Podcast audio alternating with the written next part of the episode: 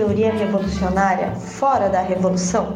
Muita gente que leu Marx acredita que ele tenha deixado quase que um passo a passo, uma receita de bolo para fazer uma revolução.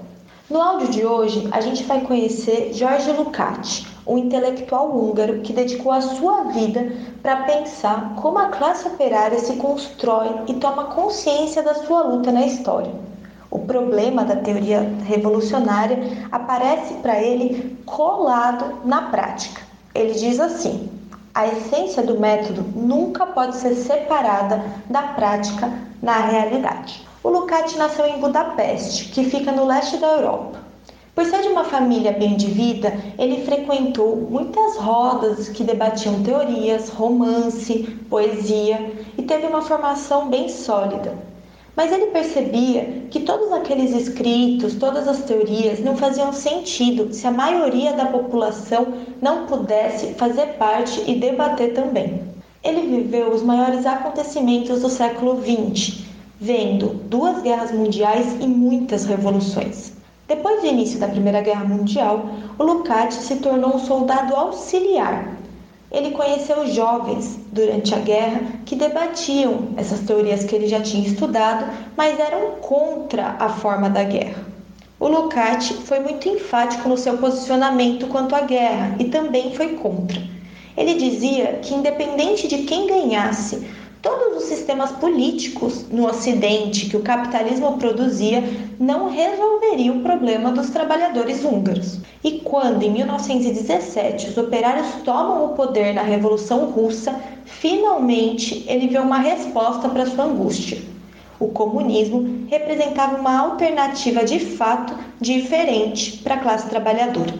Mesmo assim, ele hesita em entrar no Partido Comunista, porque ele tinha uma questão dentro dele, que era se a forma de fazer a revolução tinha que ser violenta.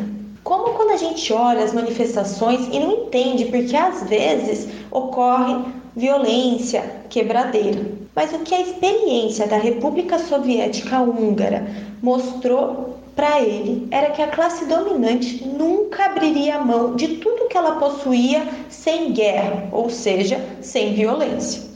Com a construção do socialismo na Hungria, o que se colocava na ordem do dia era transformar os aspectos decisivos da vida dos trabalhadores. E isso se fez ver na atuação do Lukács como vice-comissário do povo pela cultura.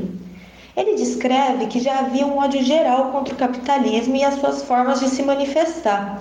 Então, ele se esforçou para socializar as artes. Se hoje, para a classe trabalhadora, para nós, ir ao teatro, ao cinema, às apresentações de dança já é muito caro, naquela época o que ele fez foi fazer com que cada trabalhador pudesse sim ter acesso a toda a arte que antes era negada, porque agora quem controlava a arte eram os próprios artistas e os trabalhadores.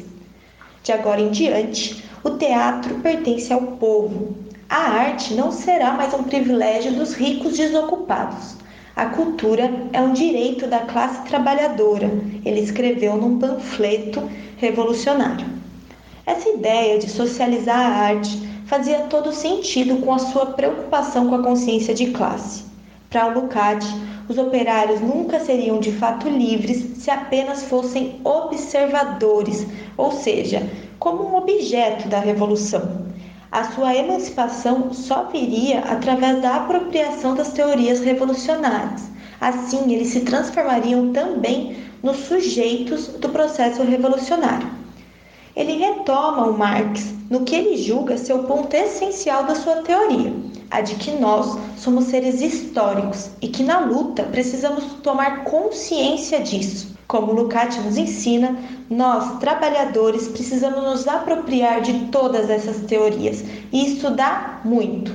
Afinal, como a gente fala lá no setor de formação, quem sabe mais luta melhor.